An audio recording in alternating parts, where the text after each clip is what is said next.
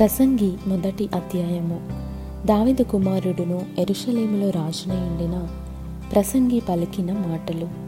వ్యర్థము వ్యర్థమని ప్రసంగి చెప్పుచున్నాడు. వ్యర్థము వ్యర్థము సమస్తము వ్యర్థమే. సూర్యుని క్రింద నరులు పడుచుండు పాటు అంతటి వలన వారికి కలుగుచున్న లాభమేమి? తరము వెంబడి తరము గతించిపోవచున్నది భూమి ఒకటే ఎల్లప్పుడూ నిలుచున్నది. సూర్యుడు ఉదయించును సూర్యుడు అస్తమించును. తాను ఉదయించు స్థలము మరలా చేరుటకు త్వరపడును. గాలి దక్షిణమునకు పోయి ఉత్తరమునకు తిరుగును. ఇట్లు మరలా మరలా తిరుగుచు తన సంచార మార్గమున తిరిగి వచ్చును. నదులన్నయు సముద్రములో పడును. అయితే సముద్రము నిండుటలేదు. నదులు ఎక్కడ నుండి పారివచ్చునో అక్కడికే అవి ఎప్పుడునూ మరలిపోవును. ఎడతెరిపి లేకుండా సమస్తము జరుగుచున్నది. మనుషులు దాన్ని వివరింపజాలరు. చూచుట చేత కన్ను తృప్తి పొందకున్నది. వినుట చేత చెవికి తృప్తి కలుగుటలేదు. మునుపు ఉండినదే ఇక ఉండబోవున్నది.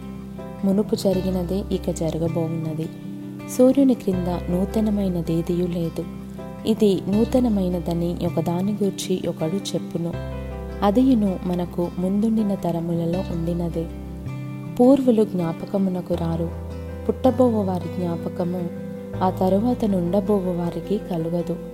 ప్రసంగినైన నేను ఎరుషలేమునందు ఇస్రాయేలీల మీద రాజునై ఉంటిని ఆకాశము క్రింద జరుగునది.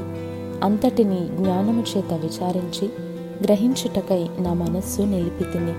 వారు దీని చేత అభ్యాసమునందవలెనని దేవుడు మానవులకు ఏర్పాటు చేసిన ప్రయాసము బహు కఠినమైనది. సూర్యుని క్రింద జరుగుచున్న క్రియలనన్నిటినీ నేను చూచితిని. అవి అన్నీయు వ్యర్థములే. అవి ఒకడు గాలికై ప్రయాసపడినట్టున్నవి. వంకరగానున్న దానిని చక్కపరచ శక్యము కాదు. లోపము గలది లెక్కకు రాదు.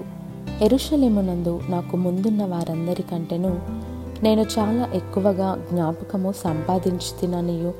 జ్ఞానమును విద్యను నేను పూర్ణముగా అభ్యసించుతిననియు. నా మనస్సులో నేను అనుకొంటిని. నా మనస్సు నిలిపి జ్ఞానాభ్యాసమును వెర్రితనమును మతిహీనతను తెలుసుకొనుటకు ప్రయత్నించి తిని అయితే ఇదియు గాలికై ప్రయాసపడుటయే అని తెలుసుకొంటిని. విస్తారమైన జ్ఞానాభ్యాసము చేత విస్తారమైన దుఃఖము కలుగును. అధిక విద్య సంపాదించిన వానికి అధిక శోకము కలుగును.